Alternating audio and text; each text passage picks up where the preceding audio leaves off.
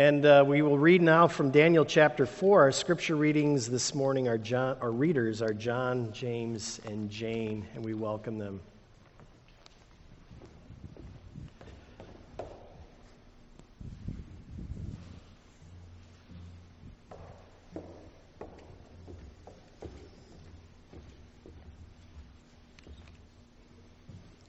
Our scripture reading this morning comes from Daniel chapter 4. This can be found on page 1376 in your pew Bibles. King Nebuchadnezzar, to the peoples, nation, and men of every language who live in all the world, may you prosper greatly. It is my pleasure to tell you about the miraculous signs and wonders that the Most High God has performed for me. How great are his signs, how mighty his wonders. His kingdom is an eternal kingdom. His dominion endures from generation to generation. I, Nebuchadnezzar, was at home in my palace, contented and prosperous. I had a dream that made me afraid. As I was lying in my bed, the images and visions that passed through my mind terrified me. So I commanded that all the wise men of Babylon be brought before me to interpret the dream for me. When the magicians, enchanters, astrologers, and diviners came, I told them the dream, but they could not interpret it formally for me. Finally, Daniel came into my presence and told me the dream. He is called Belteshazzar after the name of my God, and the spirit of the holy gods is in him. I said, Belteshazzar, king of the magicians, I know that the spirit of the holy gods is in you, and no mystery is too difficult for you. Here is my dream, interpret it for me. These are the visions I saw while lying in my bed. I looked, and there before me stood a tree in the middle of the land. Its height was enormous. The tree grew large and strong, and its top touched the sky. It was visible to the ends of the earth. Its leaves were beautiful, its fruit abundant, and on it was food for all. Under it, the beasts of the field found shelter, and the birds of the air lived in its branches. From it, every creature was fed. In the vision I saw while lying in my bed, I looked, and there before me was a messenger, a holy one, coming down from heaven. He called in a loud voice, "Cut down the tree and trim off its branches, strip off its leaves and scatter its fruit. Let the animals flee from under it and the birds from its branches, but let the stump and its roots, bound with iron and bronze, remain in the ground, in the grass of the field. Let him be drenched with the dew of heaven. Let him live with the animals among the plants of the earth. Let his mind be changed from that of a man, and let him be given the mind of an animal, till 7 times pass before him. The decision is announced by messengers. The holy ones declare the verdict, so that the living may know that the Most High is sovereign over the kingdom of men, and gives them to anyone he wishes, and sets over them the lowliest of men. This is the dream that I, King Nebuchadnezzar, had. Now, Belteshazzar, tell me what it means, for none of my wise men in my kingdom can interpret it for me. But you can, because the spirit of the holy gods is in you." Then Daniel, also called Belteshazzar, was greatly perplexed for a time, and his thoughts terrified him. So the king said, "Belteshazzar, do not let the dream or its meaning alarm you." Belteshazzar answered, "My lord, if only the dream applied to your enemies and its meaning to your adversaries. The tree you saw, which grew large and strong, with its top touching the sky, visible to the whole earth, with beautiful leaves and abundant fruit, providing food for all, giving shelter to the beasts of the field, and having nesting places in its branches for the birds of the air. You, O king, are that tree. You have become great and strong. Your greatness has grown until it reaches the sky, and your dominion extends to distant parts of the earth. You, O king, saw a messenger, a holy one, coming down from heaven and saying, 'Cut down the tree and destroy it, but leave the stump, bound with iron and bronze, in the grass of the field, while its roots remain in the ground. Let him be drenched with the dew of heaven.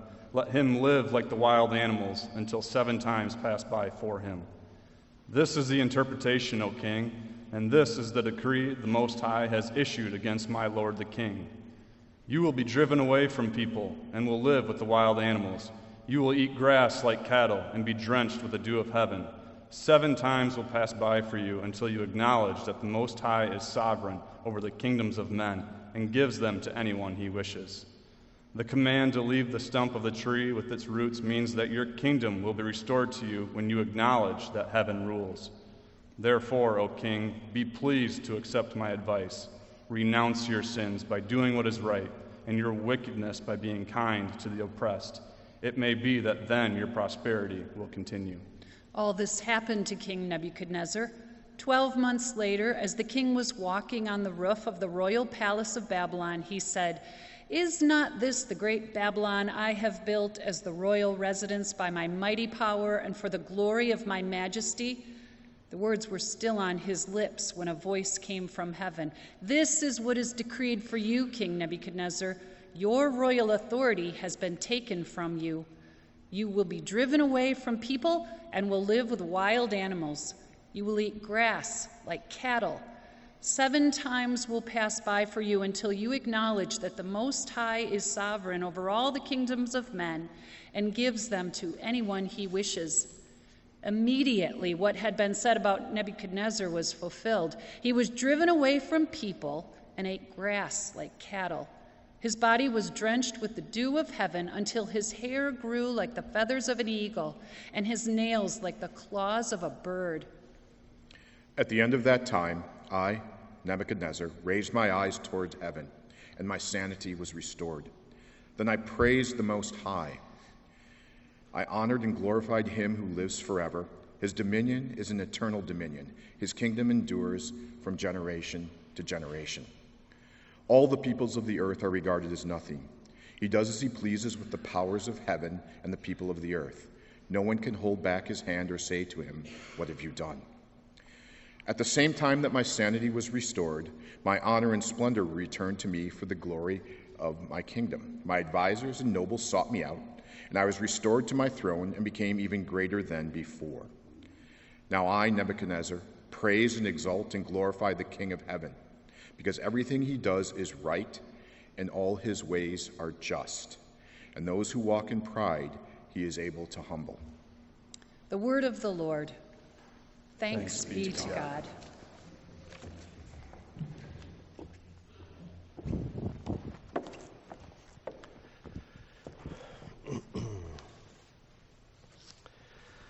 That's a lot of text for us to take in this morning. So I invite you to keep your Bibles open. You may want to just refer to what's there every now and then and kind of remind yourself of what we just read.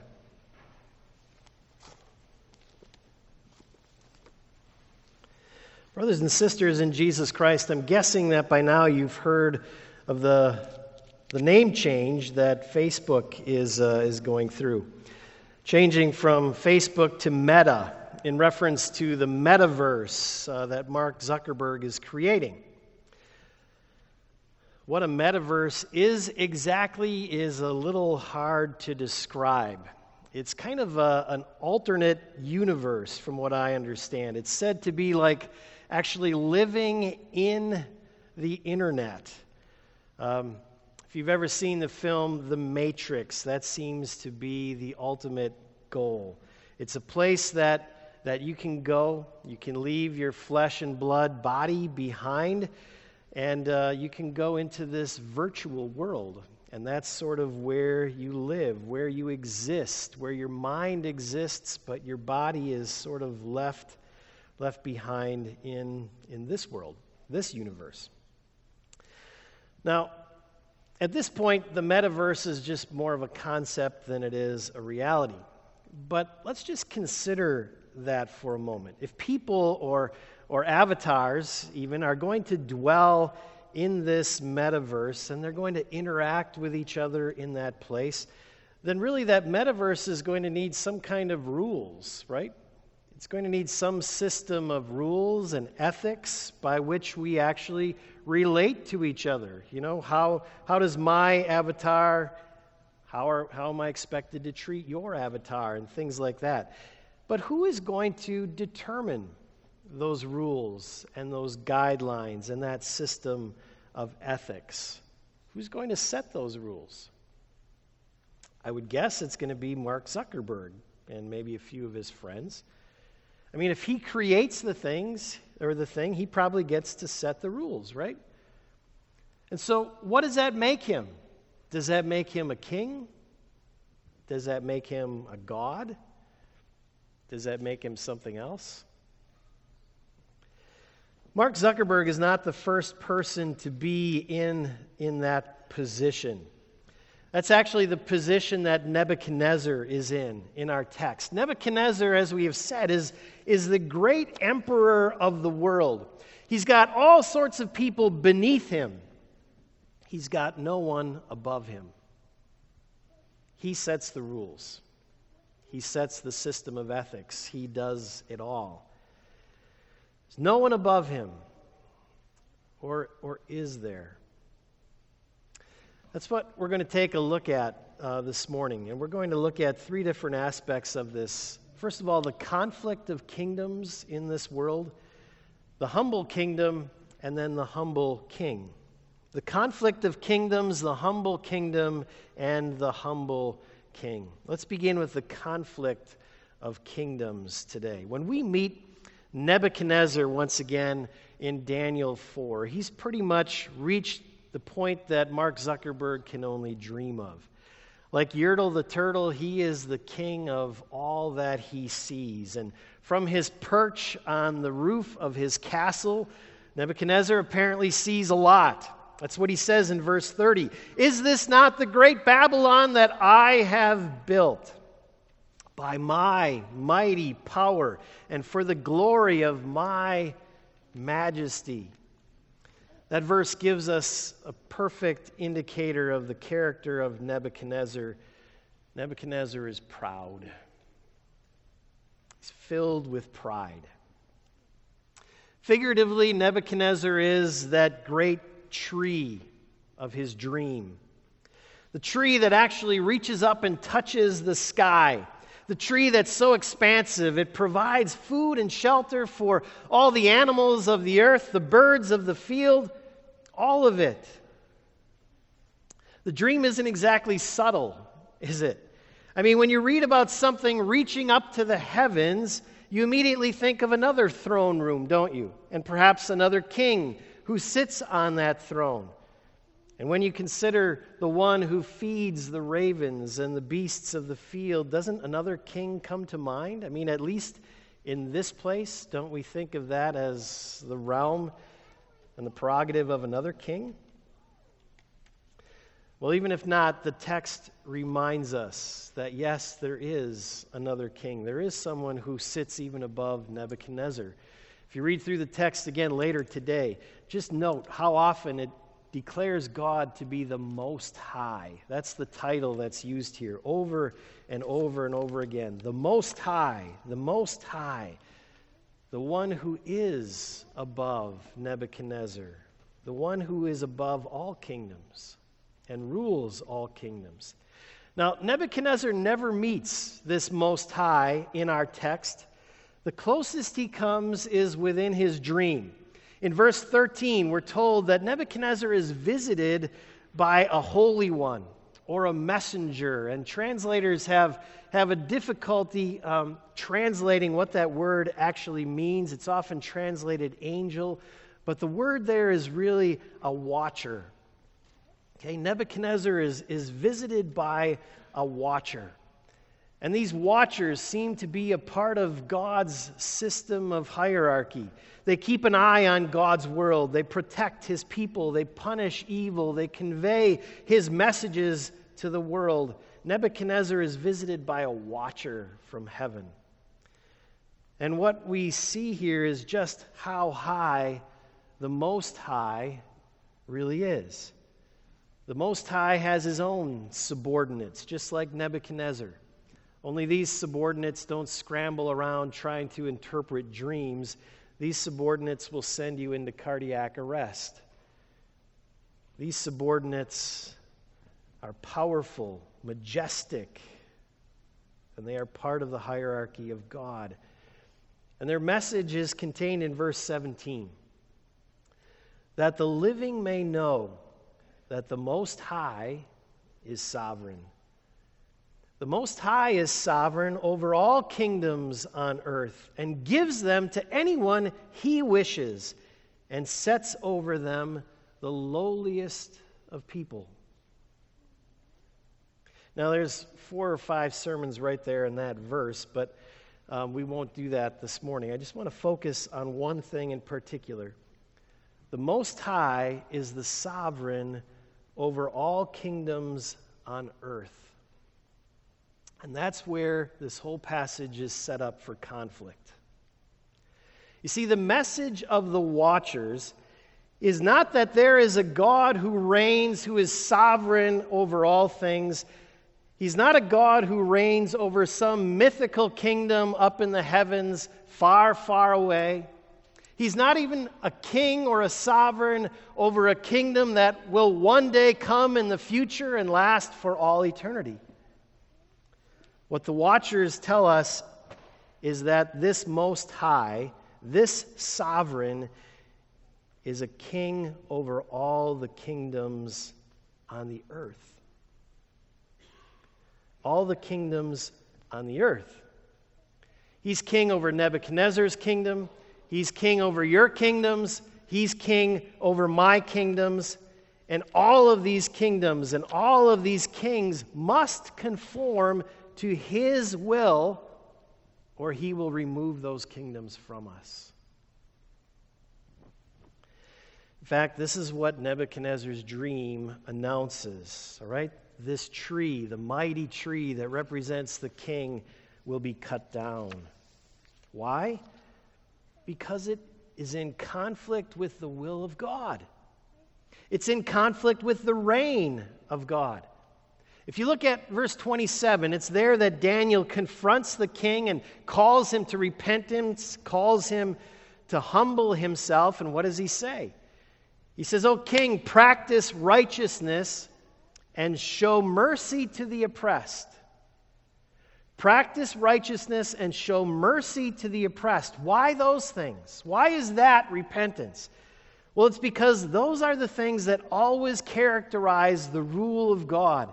As you go through the Old Testament, God holds kings both in Israel and around the world responsible to reign in his stead, and always to reign with these characteristics: righteousness and justice and mercy for the oppressed.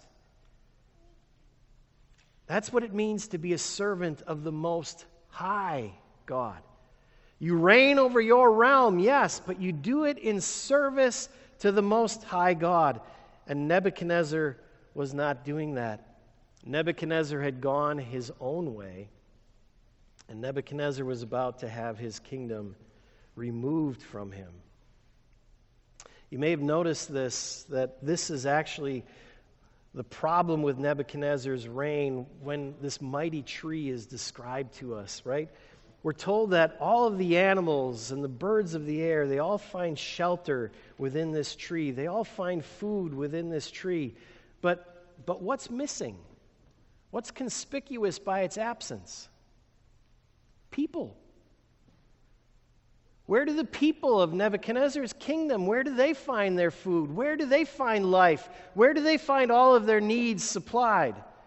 We're told that there's enough in this tree. Nebuchadnezzar has enough for everyone, but we're not told that he distributes it in a just or merciful way. It's an indictment of Nebuchadnezzar's reign. And when kings fail to rule their kingdoms as God would, when they fail to acknowledge their own servitude to the Most High, to the great King over all the earth, then there is conflict. And when there is conflict, God says, "I will remove your kingdom from you." It's as simple as that. I will not allow your reign to continue. It will end. It cannot go on. And this is what Daniel tells Nebuchadnezzar. Nebuchadnezzar, repent. Humble yourself. Acknowledge God as the king. Acknowledge the Most High. Or one day he will simply impose his rule upon you and your kingdom. Now, You can imagine just how many kings and kingdoms come into conflict with the rule and the reign of the Most High. How many kings and kingdoms come into conflict with how the Most High rules? What do we do when we see that clash of kingdoms? What do we do? How do we respond? I mean, all of us have our own kingdoms too, don't we? We have those spheres over which we have influence, right? Maybe it's the house. Maybe it's the family. Maybe it's the work group. Maybe it's your table saw in the basement, or maybe it's the car radio, right? We've sort of got that realm. Who controls the car radio? It's the person in the driver's seat. It's not always accepted by the person in the seat next to the driver's seat. But those are our little realms, right? I reign here. I rule here. I get to call the shots here and nobody else. Some of our kingdoms are big. Some of our kingdoms are small. But the important thing is they're ours. This is my place. This is where I rule. Nobody tells me what to do here. Many of you will remember a woman named Rachel Dolezal. Rachel was the head of the NAACP in Spokane, Washington. She was also a professor of African Studies at Eastern Washington University. In 2015, she was exposed as a white woman who was claiming to be black. Now you probably remember the story, right? And what's pertinent about her case is that even after she was exposed to actually be a white woman, she still firmly insisted that she was black. This is what she said: "For me, how I feel is more powerful than how I was born. If somebody asked me how I identify as black.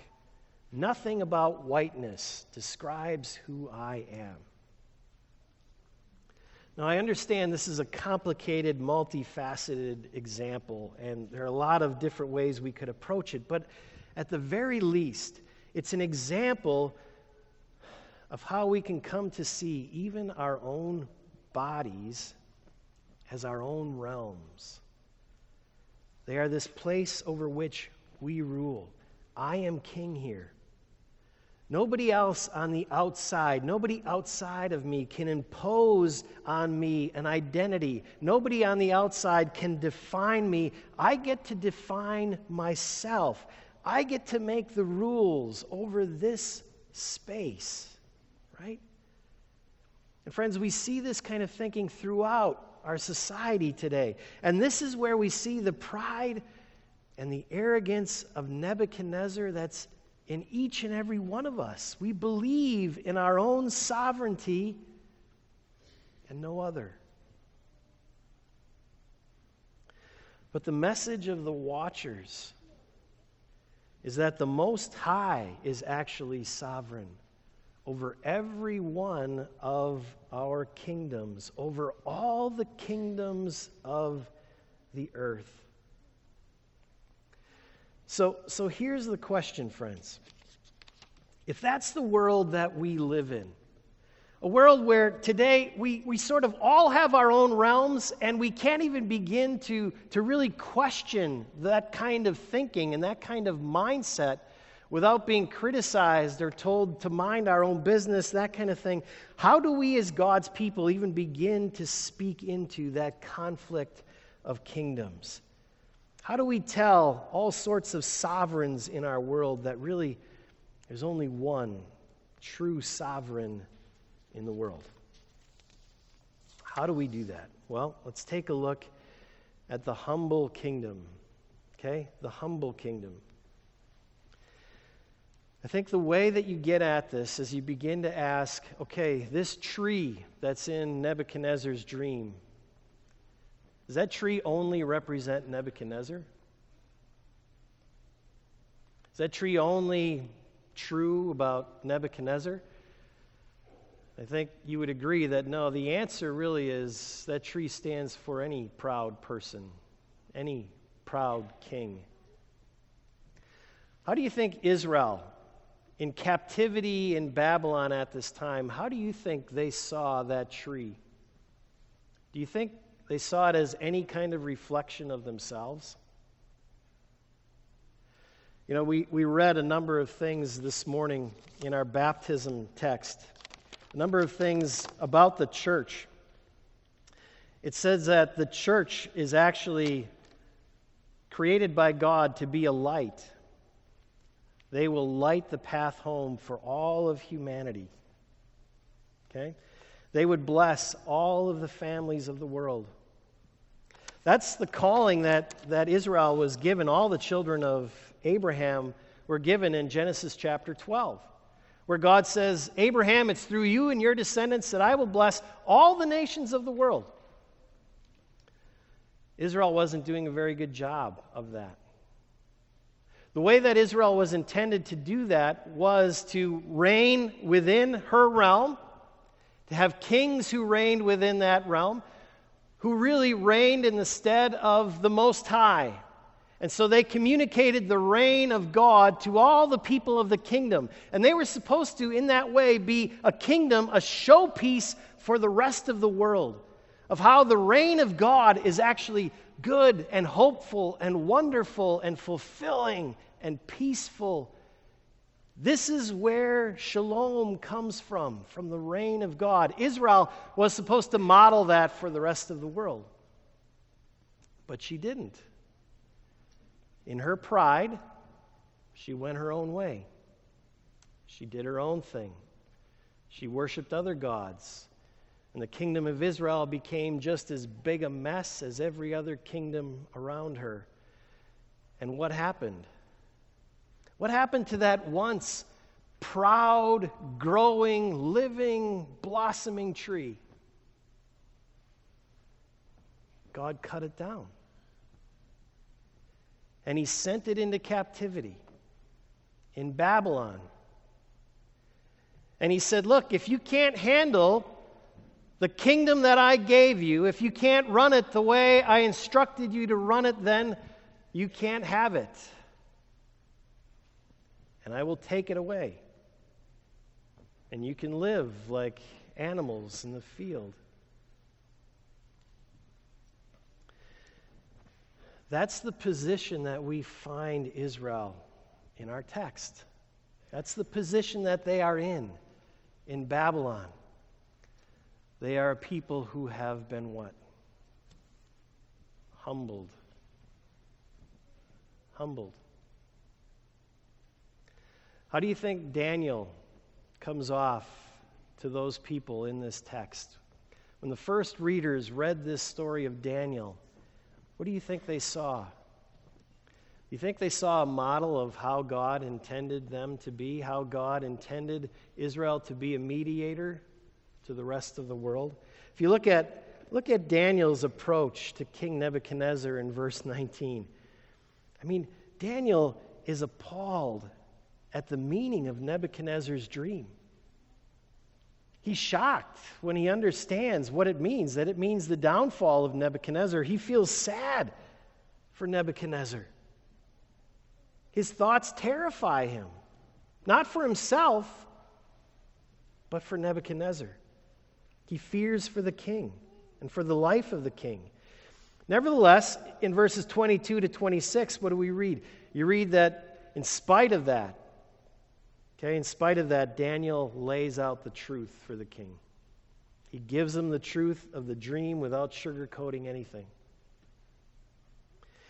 And in Daniel, friends, you have this perfect balance, right?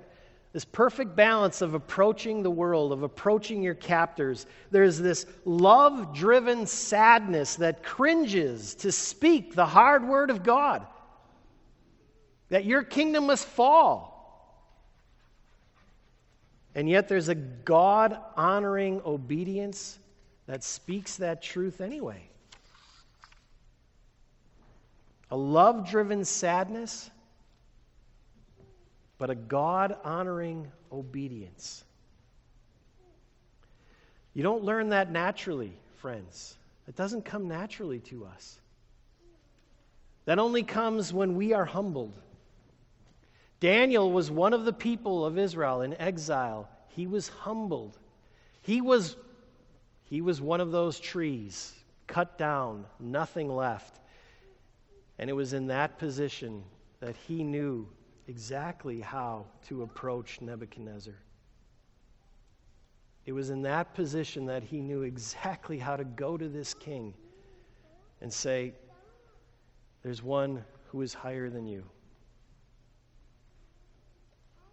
Now, you and I in the Church of Jesus Christ, we're in that exact same position as Daniel and as the people of Israel.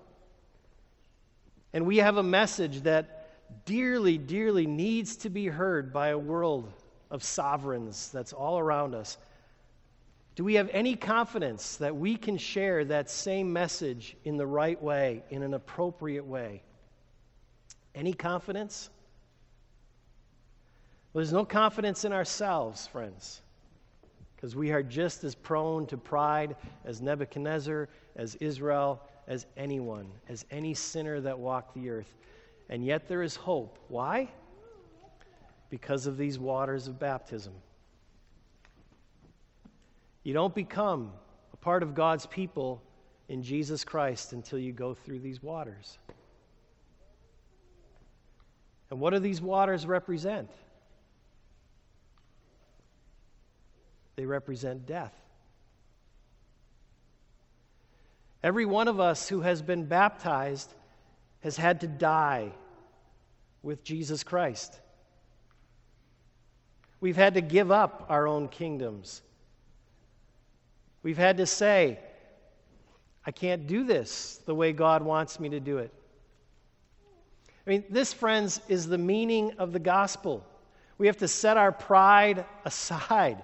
We have to set our own wills aside, our own desires aside, our own thinking about what's right and wrong. All of that, we have to put it to death so that Jesus Christ can come to life within us. It's through the waters of baptism that a humble kingdom is created. And it's this humble people that knows how to approach a world that's hurting. That's the humble kingdom. Let's look for a moment at the humble king. Friends, there's a reason that people have formed their own kingdoms in this world. There's a reason that I claim to be king over my own body, over myself, and nobody else has a say. There's a reason for that. People are wary of those who claim to be kings. People who want to rule. We're afraid of people like that. And rightfully so. I mean, tell me, do you really want to be a citizen of the metaverse? I mean, when all we've heard lately is sort of the ethics of how Facebook and Instagram work, right? All the algorithms that pick out the little areas of conflict that they can find between us and the rest of our friends and family, and they throw those at us constantly, and so that we'll continue to engage. Conflict keeps us engaged, even though it creates more and more strife. Is that really the kind of kingdom that you want to live in? Is that really the group that you want building your system of ethics? There's a reason that people want to be their own gods, want to be their own kings, want to reign over their own lives. And it's often because the kings and the kingdoms around us have hurt us and exploited us and excluded us. And so, friends, this is where we need to be real clear. This is where we need to understand that as God's people, we, you and I, are still very much servants. We don't do things our own way. We don't approach the world as vigilantes. We don't say, I think this is best. This is how I'm going to do it. We recognize that we are servants of the great king, that we are under shepherds of the great shepherd. We serve a king who dictates how we address the world. The choice is not ours. We don't address the world with shouts and power and violence and sword. We address it with humility. What we learn in that baptismal font.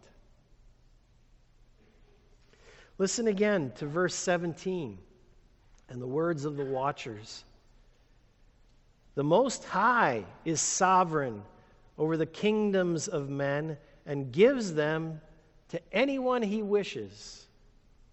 And then this line, and sets over all of those kingdoms, the lowliest of men.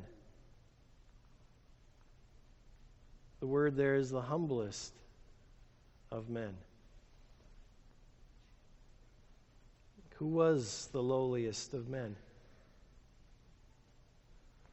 Who abandoned himself so profoundly that he communicated the reign of God his Father so perfectly? It was Jesus.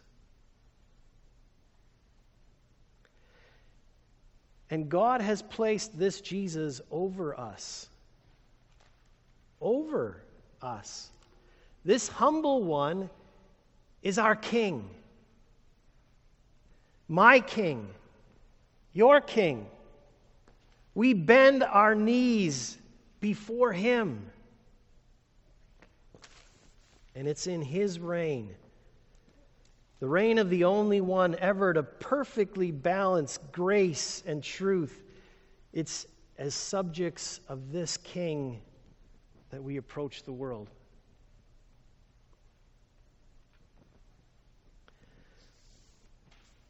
We are subjects of the humble king.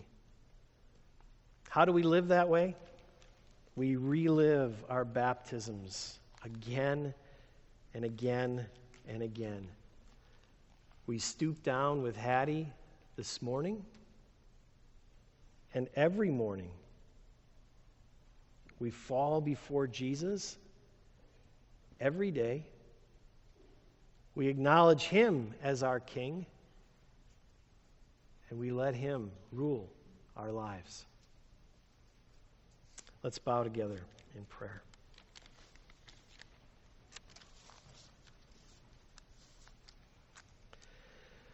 Lord Jesus Christ, our humble King, forgive us when we do not reflect your humility to the world. Forgive us when, as Nebuchadnezzar and as your people Israel, we too need to be cut down a few notches. Lord, we have experienced death in Jesus Christ. And we have experienced new life in him. We are priests and kings in your kingdom. As kings in your kingdom, O Lord, allow us to perfectly reflect your reign. And may that reign present itself to the world as a picture of hope, a picture of life, a picture of joy, a picture that anyone can be a part of, great or small, as long as we bend our knee to the true King over all the earth.